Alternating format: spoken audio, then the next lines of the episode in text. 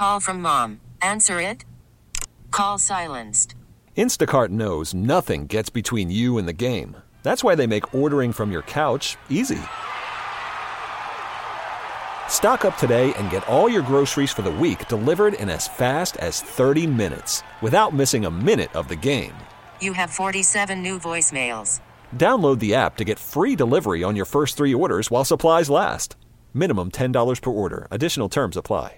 This episode is brought to you by Progressive Insurance. Whether you love true crime or comedy, celebrity interviews or news, you call the shots on what's in your podcast queue. And guess what? Now you can call them on your auto insurance too with the Name Your Price tool from Progressive. It works just the way it sounds. You tell Progressive how much you want to pay for car insurance, and they'll show you coverage options that fit your budget. Get your quote today at progressive.com to join the over 28 million drivers who trust Progressive. Progressive Casualty Insurance Company and Affiliates. Price and coverage match limited by state law. We are back here with our man Matt George, who's back in the Locked On Kings home podcast studio uh, after a nice little trip to Las Vegas. Uh, it's good to see you and Jay Gaden getting your jokes off on a regular basis at the hands of uh, at the expense of D'Lo and KC, but it's all up. Before to the to the Kings and the uh, refreshing victory last night against the uh, Denver Nuggets. Um, how was how was your uh, trip to Vegas and covering the Super Bowl and what looked like a really really frantic week for you out there? It was chaotic in the best way. So we ended up tallying 91 hours of work. At least I did 91 hours of work over seven days, which is pretty crazy. But it doesn't feel like it when you're in it. Like when you hit your when your head hits the pillow at the end of the day, you're like, okay, I'm exhausted. But when you're in it, man, it's just a football festival. That's exactly what it is. Mm. It's just a football festival, and it happened to be in Las Vegas with plenty of other things to do, plenty of other distractions. But to be there for an actual Super Bowl, two major takeaways that I had from being at the Super Bowl in person. The first takeaway is that TV timeouts are horrendously long. oh my, the amount of waiting around you do attending a Super Bowl is insane. While all y'all are, are seeing and watching all those fun Doritos and, and uh, whatever Dunkin' Donuts commercials back at home, Verizon. we're literally just sitting there staring at nothing and they played the same songs over and over and over again because they were playing the songs for each team's respective kickoff. What they play at arrowhead stadium what they play at levi stadium.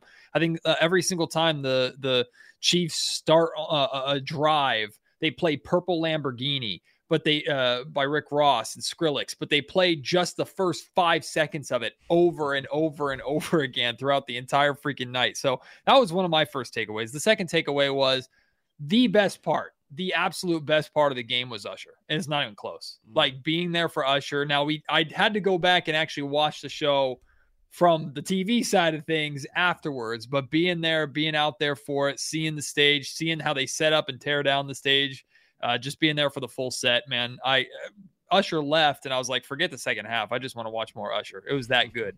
Uh, awesome. So, but it was an incredible experience. Do you um do you have any stories from the week that you can tell? Nothing interesting. Like we we really behaved ourselves with everything being in Vegas. So I think all three of us, myself, Kevin, and then Chris Costello, our photographer, we went seven days in Vegas without gambling once, um, which uh, might be a record. Like we just we didn't have time and really didn't have the interest to. Um, no, no real interesting stories. Basically, everything was just like it, was like Fort Knox out there. I was telling people like to, to even get credentialed, we had to like confirm our identities, give social security numbers and stuff like that. Like the NFL treats this like you're you're entering the White House or a government building. And they had the uh, Allegiant Stadium like blocked off two blocks from the stadium itself and we had to go through multiple scanners and and scan our credentials a million times just to get in certain areas um not not not too many stories other than what you guys saw on the ABC 10 broadcast. It was just like I said, a, a, football festival, and it was a lot of fun. And bumped into some Sacramento people while we were out there, and it was it was just a good time. You know when that started? I think I was reading a story about this once. When the like, because the Super Bowl it didn't used to be like that. It was a football game you go to. It, it, the Whitney Houston Super Bowl, mm, Desert the Storm. Desert Storm. Yeah, I can't remember who that was. I'm sure it was Bills and somebody. I don't remember Bills, Bills and, and Bills and Giants. It, it was that one because that was the because there was a strong thought that of canceling the Super Bowl that mm-hmm. year, mm-hmm. And instead, what they did is they created like a tremendous amount of security for it, and it never really changed. Of course, it's heightened because that, that was 90 something, 91, maybe. 91. And Yeah, 91. 10 years later, it gets heightened again in 2001. Yeah. And then, you know, that's kind of where we've lived since then. Yeah. Yeah. Yeah, I learned too that they actually like closed the airspace above Mhm. the uh the Allegiant Stadium Yep. too within a certain radius. There were like you'd you'd walk into the NFL fan experience in the Mandalay Bay Convention Center and there's police officers everywhere, including guys with just full rifles slung across their laps, just ready for anything. Like they they know I guess it's a hot spot for for any kind of attacks or, or targets or something like that. And thankfully everything was fine, everything went smooth. And then of course what happened at the KC uh, championship parade or Super Bowl parade is just horrendous. So there's a reason why they take all that security seriously. But I mean, it was it- it's incredibly. There's so many moving parts to it, but it was really really well organized. I thought Vegas did a tremendous job job hosting. I mean, Vegas is used to that kind of thing. The infrastructure was already there. I see Wheezy asking in the chat, like it was pretty quiet Monday through Wednesday. It was also rainy and cold the entire time, which Vegas does not do rain very well. It just does not handle rain. There's just puddles and crap everywhere. But once it got to Thursday, Friday, Saturday, Sunday, it really ramped up. And I'll, I'll say this too. I don't know how well you, well you could tell on TV. It was probably 65 or 70% Niner fans at the game. Like Niner, the, the faithful traveled really, really well. It was a Niner home game. The Chiefs crowd was making some noise in, in certain moments, but it was it was a Niner home crowd, I, or it looked like it. I figured it was a Niner. By the way, the question Wheezy asked was how was the crowd uh, there during the week? Was everything packed? And I assumed it was a 49ers heavy crowd when they booed Taylor Swift chugging a beer. Yes. Like you never boo the person chugging a beer unless she's on the opposing team, and she was essentially, by all intents and purposes, on the opposing team yesterday.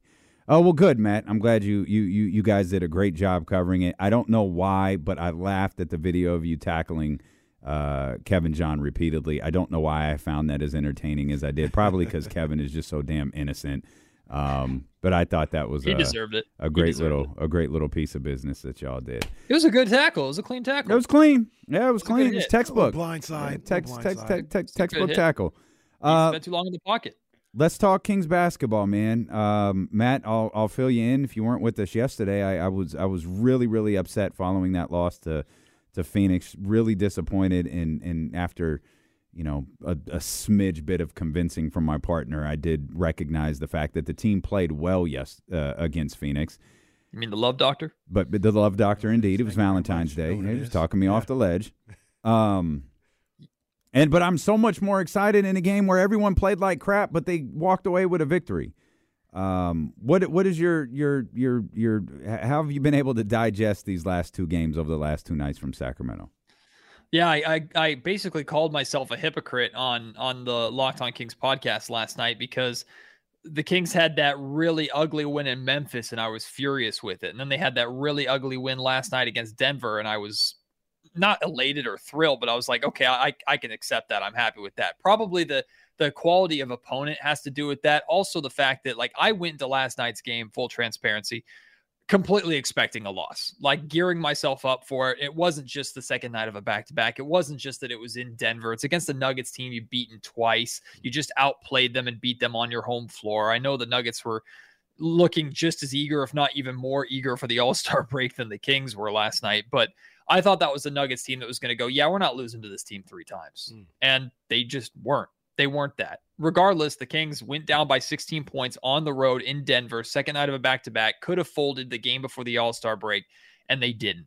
So I also like that they had, I mean, I didn't like that they had nine turnovers in the first like 15 minutes of the game or something like that, or 16 minutes of the game. That being said, they cleaned it up. They didn't turn the ball over the second half. What I really liked is De'Aaron Fox and Malik Monk combined for 11 turnovers the night before in, in Phoenix. Last night, I think Fox only had one. Malik only had one or two. So they did a better good job them taking care of the basketball, which the Kings can always uh, make up for turnovers from Sabonis or other guys more than they can make up for their primary ball handlers turning the ball over as much as they did in Phoenix. So overall, I wouldn't call it a good win necessarily. Like it didn't look good, it didn't necessarily feel good, but it's a a win that makes you feel a whole heck of a lot better going into the All Star break that had they lost that game, then they would have lost what, like three out of their last four or four out of their last five, and including that loss to the Pistons. So that was a, I, I thought it was a good way to end the quote unquote first half of the season. Just get to that vacation or wherever you're going, get to that week off with your third victory over the defending champs and get ready to hit the ground running for the uh, the home stretch because the West is going to be crazy during this playoff race. Do uh, Loki in the chat says last night was the best win of the season. Do you agree with that one? Not at all. no, not even remotely close. I, I, I kind of, I guess I get where he's coming from because the Kings played like crap and still beat the defending champs, but that wasn't even close to the best version of the Denver Nuggets. Nikola Jokic didn't look like he had any interest in being there. I mean, he was just kind of going through the motions and was more interested in screaming at the officials. Which shout out Mike Malone. For, shout out Mike Malone for keeping him in the game. I don't know how he did because Jokic wanted to get ejected. Jokic almost looked mad at Mike for getting a text so he didn't get his second one. Like, what the hell? I want to go watch horse racing. Get me out of here. But uh, also, I mean, the Nuggets are shorthanded too. So that Denver Nuggets team, they didn't look like they had any interest at all in in really giving a, a major effort in that game. So regardless of the circumstances, I don't take anything away from the Kings. You've still beaten the defending champions three times. You still won on the second night of a back to back. It was a very, very needed win. Context be damn, a very needed win going into I, the All Star break. Well, I think that's that's where the statement comes from, though. It's not necessarily they they played well. Best games they played this year might have been the Bucks game, and they lost. So it's mm-hmm. not performance. It's if you look at what this team is going through, where they're at. Well, the last time they played standings. Denver was pretty good too. No, it, it was, yeah. it was, it was. But I mean, they, the game... but, but, but there, there wasn't. Uh, usually, when we have these conversa- conversations, right, there wasn't a level of adversity mm-hmm. in the game mm-hmm. that there was in this one. The Kings could have. We talk about Denver not wanting to be there. The Kings, when they were down twelve or whatever at the half, could have said, "Let's just get to let's get out of here." Get out of here. Yeah. And they didn't. They kept battling. They got a win, and I. I don't know. I, I, don't know if it is the best win of the season or not, but I think it's in the conversation. Uh, the, the, ones that come to my mind off the top of my head is two Warrior wins, mm-hmm. the Magic game, and this game. Uh, I, would also submit the road win in Minnesota, given the T Wolves their first road win of the season. I thought the win, the first win against Oklahoma City without De'Aaron Fox was a big win. The second win against Oklahoma City with De'Aaron Fox was a big win. Uh, the fact that Domantas Sabonis is six and zero oh now against Jokic, AD, and Karl-Anthony Towns. at any of those those games in there, but I I mean I, I, get the point. I think it was it was encouraging for us to see Sacramento beat a team to the level of the Denver Nuggets while not playing their best basketball, not necessarily playing their brand of basketball. But I thought this Kings team has looked better, obviously, has played better and had better performances that have led to wins this season compared to that one. And let's put it this way like it's great that they got that win. But if they play that way the majority of the time throughout the remainder of the season, their chances of actually securing a playoff spot are, are, are, are, pretty rough. And that's where I look at like, I think the Nuggets are in a position where they can afford to coast a little bit, right? They're dealing with injuries. They're a championship team. They know if they make it to the playoffs, plus they're in a much better standing situation than the Kings are. They make it to the playoffs, they know they can make a run. Sacramento is, I, I think, has and and and I'm curious if you guys feel the same way about this because we talked after the trade deadline, but before Monte McNair's press conference. And Monty typically doesn't say a lot of things in his press conference that really pique my attention or pique my interest. But one of the things that he said in that press conference uh, after the trade deadline was that he mentioned, I don't have the exact quote in front of me, but he essentially said something along the lines of like, we just we get a, we of course the regular season is important but when we get there that's when we feel like you're going to see the growth and, and what we've learned from the playoff series against the golden state warriors. And, and and i understand exactly what he's saying but there are teams that are established veteran teams teams to some extent like the lakers and the warriors even though they've kind of burnt up their safety net those are the teams maybe even the phoenix suns to some extent those are the teams that i can say okay you're kind of allowed to coast into the playoffs because once you get there, you're good enough and experienced enough to make that run.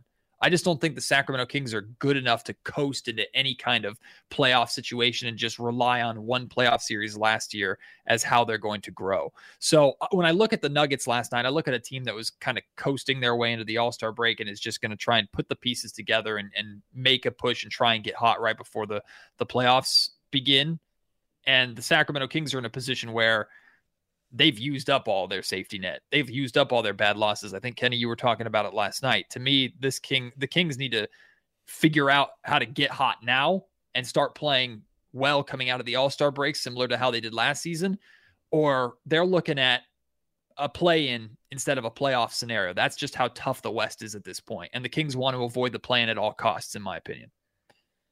Yeah, I, I uh, couldn't I couldn't agree more. One thing I'll say about last night's though, uh, last night's game though, Matt, you, you, you talk about the, the the Nuggets kind of playing like they just wanted to get out of there. It felt like the Kings wanted to play to get out of there. And when they got within striking distance, because the difference really between the two halves was the Denver Nuggets were making shots in the first half and the Kings weren't. Then in the second half, the Kings started making shots and the Denver Nuggets weren't. And Kings had themselves in a position where they kind of got the momentum a little bit. They're the ones hitting shots. Denver's not. And that's where uh, the cerebral assassin, that's where De'Aaron Fox was like, all right, we're here. Mm-hmm. Let me, let, let's let's let's let's let's get out of here with a you know, with a win. Mm-hmm. And, you know, he goes on that tear that he goes on in the final two minutes. He doubled all of his numbers there in the fourth quarter. And it was like we now now we got fourth quarter Fox, which I think makes everybody, you know, all, all Kings fans feel warm and fuzzy. But bigger mm-hmm. picture, you know, loss or otherwise, it's it sucks they lost that Phoenix game given how Domas and De'Aaron played. You got 71 points from De'Aaron Fox in the last two games. And we haven't been able to say that for a little while. No, that's and that's fantastic. Uh, and and yeah, because before that, what was it? Five five straight games or four out of five games that he didn't even break 20. Yeah. And I think some people were concerned about that. Now, one of those games was when he had like 15 points, 10 assists, and five steals, which was against the Denver Nuggets in that win. So mm-hmm. some fans were, I guess, not still not too pleased with that because of the scoring numbers. To me, that that fourth quarter last night was just a reminder of how quick De'Aaron can take over a game. And we have not seen it nearly as much as we saw it certainly to start this season. But that's where I kind of like I I I, I subscribe to Monte's style of thinking a little bit. Is I I do believe, and I think last night was a good reminder of once I shouldn't say if once the Kings get to the playoffs, they have their guy. I mean, I, I, have all faith on the planet that De'Aaron Fox, knock on wood, as long as he stays healthy, De'Aaron Fox is going to be that superstar that we saw at the beginning of the year when he gets into the postseason. Like the Kings can feel very, very good about that, and it's just the rest of the supporting cast keeping up. Is Domantas Sabonis having a better series than he did last uh, uh, time in the playoffs, even though he's having the best regular season of his career right now and just pl- outplayed Nikola Jokic again?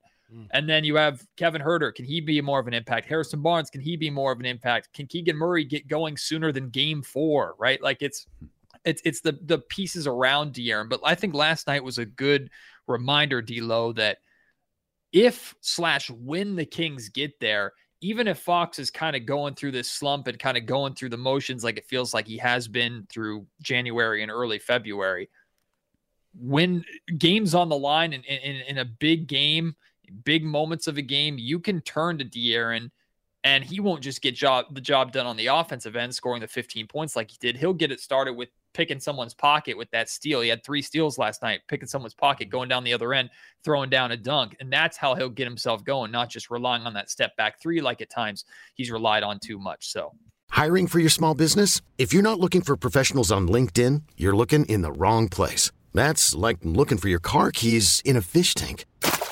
LinkedIn helps you hire professionals you can't find anywhere else, even those who aren't actively searching for a new job but might be open to the perfect role. In a given month, over 70% of LinkedIn users don't even visit other leading job sites. So start looking in the right place. With LinkedIn, you can hire professionals like a professional. Post your free job on linkedin.com slash recommend today. Call from mom. Answer it. Call silenced. Instacart knows nothing gets between you and the game. That's why they make ordering from your couch easy.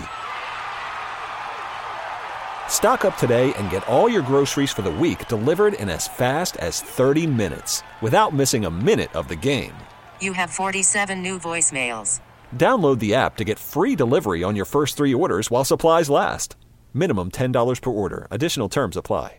This episode is brought to you by Progressive Insurance. Whether you love true crime or comedy, celebrity interviews or news, you call the shots on what's in your podcast queue. And guess what? Now you can call them on your auto insurance too with the Name Your Price tool from Progressive.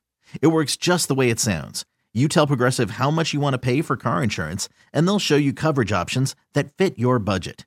Get your quote today at progressive.com to join the over 28 million drivers who trust Progressive. Progressive Casualty Insurance Company and Affiliates. Price and coverage match limited by state law. Yeah, I like I like when he's aggressive. I like when he's going downhill, uh, not settling for the step back jump shots.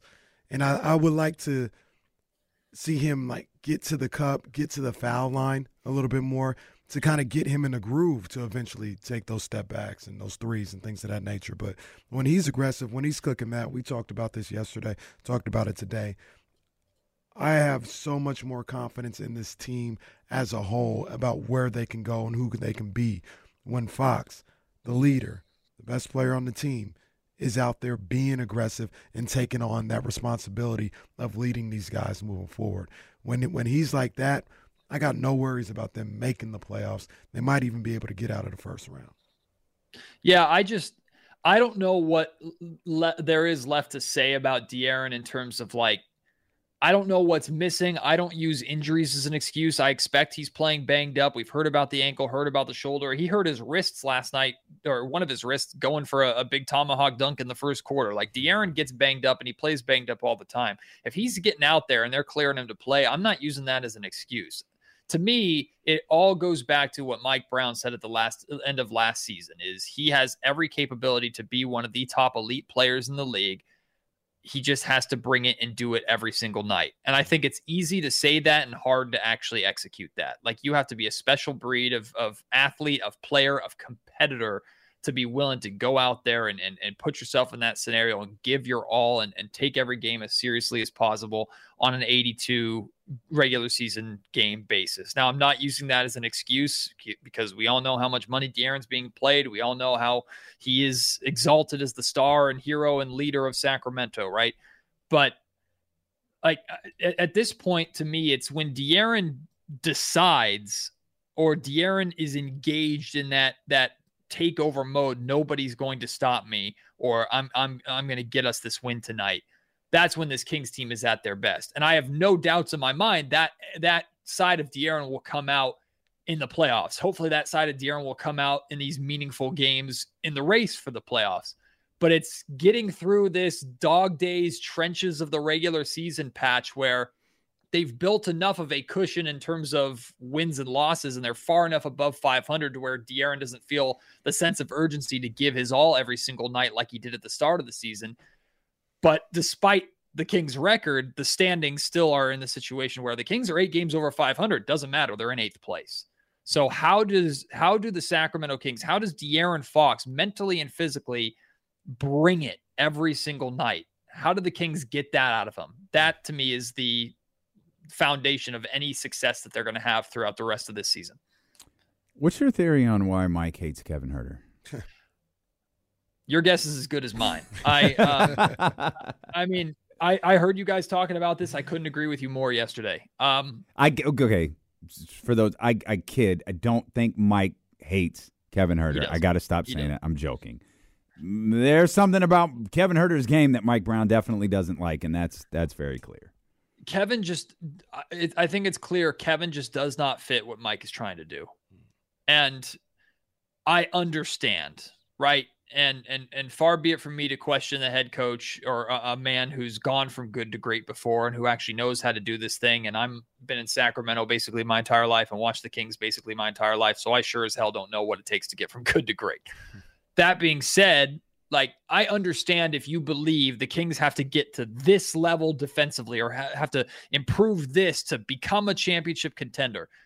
But I look at the I look at the shortcomings of the Sacramento Kings on the defensive end. I look at what they can and can't do, and I think it's more personnel based than it is scheme based. Right? This coaching staff is loaded with some of the most brilliant minds in basketball. Jordi Fernandez is going to be plucked and is going to be a brand new head coach in, in the very very near future. I think this is the last year that Jordi is a member of the Sacramento Kings. That being said, he is technically the defensive coordinator on that coaching staff along with Mike. Jay Triano is the guy that's in charge of the offense. Plus, you have Doug Christie on that bench, who is literally known for defense here in Sacramento. You have guys across that bench that know what it takes to execute defensively and play good fundamental defense. You still have to have the personnel to execute it and play it. but the reality is the Kings personnel is not that, which is ultimately a front office and Monte McNair problem and an issue that the Kings will need to address, and I believe will address this this upcoming summer, this upcoming offseason. That being said, I think that you guys were saying this yesterday. Like the trade deadline is passed.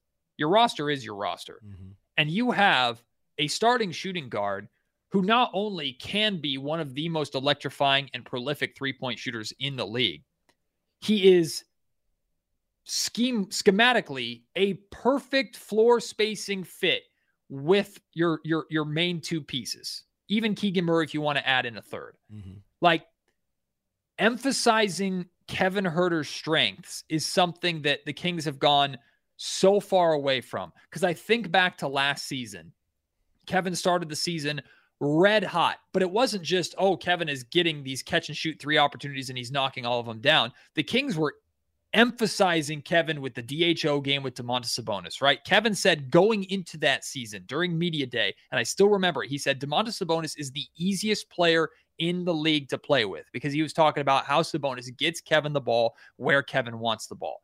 The Kings have gone away from that this year. To some extent, they would have went away from where Harrison likes the ball too. Maybe it to James Ham's theory. Maybe it had to do with trying to get Keegan more involved. Maybe it had to do with uh, De'Aaron and Domantas Sabonis both need to shoot the ball a little bit more. Regardless, like I trust Mike wholeheartedly. I believe in Mike wholeheartedly. That doesn't mean I blindly follow everything he does. I the biggest question that I've had, the biggest criticism I've had of Mike this season is, is of how he's handled Kevin Huerter. Mm-hmm. I don't think Kevin has given Mike what Mike needs out of his starting two guard spot. But neither is, I mean, Chris Duarte had good minutes last night. Chris Duarte suddenly started the fourth quarter after not playing more than three minutes since January 25th. Like it worked last night. Hey, I'm glad it worked last night. I always tell you guys, Mike Brown's hilarious. Mike Brown is hilarious. That was wild. That was but wild. Kevin Huerter is your best two guard on this roster, not named Malik Monk. And if you are going to stick stubbornly with, I am not moving Malik out of the second unit, then Kevin Huerter needs to be in that spot and emphasize his strengths. And I don't think Mike has done a good job of that. So, are you of the belief, like I am? I think the the Kings need Kevin Huerter. They need him. It's not just he should be playing because we like to see him playing and all this other stuff. I think they need what he brings to the table. Now, the structure of the offense and the way they run stuff, like you said, the dribble handoffs and the, the amount of opportunities he gets on that side of the floor may still not be the same as they were last year. But I just think there are certain times, like I thought in that Phoenix game at the end of it, they needed that threat of a shooter late in game, late in the game, to help them get through that and I didn't think Harrison was was going to give it to him. Plus, he already wasn't playing defense as well. Now, last night they didn't necessarily need it. Harrison was mm-hmm. playing well. He's playing well on both sides of the floor. Um, De'Aaron was doing what he did, but I think in the grand scheme of things, I think they need Kevin Huerter. Do you feel the same way about him? Absolutely. The best version of the Sacramento Kings involves a consistent role for Kevin.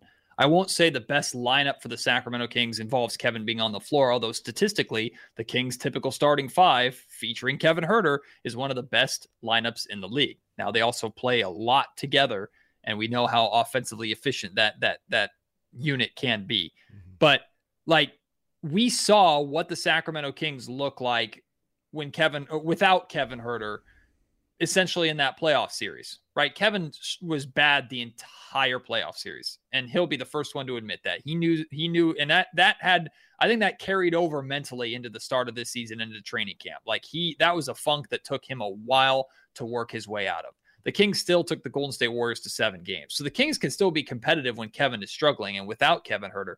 But if Kevin shoots half uh, like halfway as good as he shot throughout the majority of last season during that playoff series. It doesn't make it to seven, y'all. The Kings are playing the Los Angeles Lakers after game five or game six. Hmm. Like that's how important Kevin Huerter can be. Plus the amount of attention that he draws away from a Fox or from a Sabonis or for a Keegan Murray to some extent, or defenses just have to pick their poison and say, fine, we're going to leave Kevin Huerter because we have to throw a double at Fox or we have to help on Sabonis or we have to uh, to, to cover the, the the swing to Keegan on the corner. And then you get Kevin, who is a shooter that by no means should get any open threes, getting him those looks that I don't think he gets on too many other teams. Hmm. So yes, the Kings, be- the best version of the Sacramento Kings features Kevin Huerter. And if the Kings are taking that away instead of defense is taking that away, you're just hurting yourself. Assess Keegan Murray for me. Um, I, I mean, that's I a tough that's a is, tough thing to just throw at him. Like, like just just just break down Keegan Murray for me and what you think. I think I think he's in his second big slump of the year. I broke this down basically last night into what I'm not concerned about, what I'm a little concerned about, and what I am concerned about. So, what I'm not concerned at all about is even when Keegan is struggling offensively, he still knows how to make a positive impact on the game. He continues to do it. He had five rebounds last night. Once again, not shooting the ball well. He's averaging like four and a half rebounds or something like that this month in February, where he's having a, a completely bad shooting month right? On top of that, we know he's statistically one of the best isolation defenders in the league. He's de- become one of the best, if not the best defender on this roster. He's the guy getting the toughest defensive assignment that the Kings have typically on a nightly basis. So even if the shot isn't falling for Keegan, he's making a positive impact towards winning. So that's what I'm not concerned about. I am a little bit concerned about the three point shooting because it's dropped from around 40% to now 35% for the season. He's shooting like 20% or something like that from three point range here in the month of February. He's not getting to the foul line at all, which is something I think he does need to add to his game. But the three point shooting, and this is a broader topic, I think, for the Kings in general, not just for Keegan, right? We talk about going away from your strengths a little bit. Sacramento wanted Keegan to to become more of a three level scorer, to attack the basket, to get to the mid range, to do more than just catch and shoot from three. But he was so good at catch and shoot threes last season, breaking the NBA record for three pointers as a rookie, that you don't want to completely take that away. Mm-hmm. And it feels like whether through Keegan's shooting struggles or through um, the Kings schematically, like they just don't go to that catch and shoot open Keegan Murray three as much as possible. Also, I think defenses are are are a little more savvy to how Keegan can beat you on the perimeter, and they're doing a little bit of better job at that too. I'm not concerned because Keegan shot 20% in the month of November, like 22, 23% from three point range, followed it up with like a 44% and a 39% January. So he's already worked his way through a shooting slump and come out the, the, the other side better for it at one point this season. So I'm more than confident that he can do it again. What I am about again, kind of adopting Ham's theory about the Kings emphasizing Keegan in the first half of the season and now trying to get Harrison and other guys more involved. Since Harrison is up, Keegan has kind of dropped off. They have had a couple of games where one will have 17 points and one will have 15 points. But it feels like when one is feasting, the other one is is is struggling. Mm-hmm. And HB, I remember what he talked about after that Warriors game. He talked about like some guys have to make sacrifices so others can have good nights. Some nights I'm setting the screens, other nights it's Keegan setting the screens or whatever, or, or doing those little things, doing the dirty. And I love that Harrison is providing more and giving you 20 point light nights like he did last night, is averaging 15 points a night really since 24 began or something like that, or at least in, in the month of February. But if that's what it takes to get Harrison to that level, if it takes Keegan struggling as much as he is and, and falling out of the offensive scoring production as much as he has, I'm concerned about that because I don't want to have to pick and choose between two starters and the offensive impact that they're going to give me. You need to find a way to get both of them to be giving you more of a consistent, noticeable, regular offensive output than they've been giving you at the course of the season. So if I'm concerned about anything, it's that that I'm I'm still not seeing this team cohesively more than once in a while having good offensive on the same page scoring nights. Hmm. How do you feel about this team, Matt, for the future? Being able to make the playoffs, being able to stay out of the play in and get into that top six. Do you how confident are you? I think we all agree we think they can do it. Like we see the pathway, but do you believe in them to be able to pick themselves up in these final 28 games and be a top 16.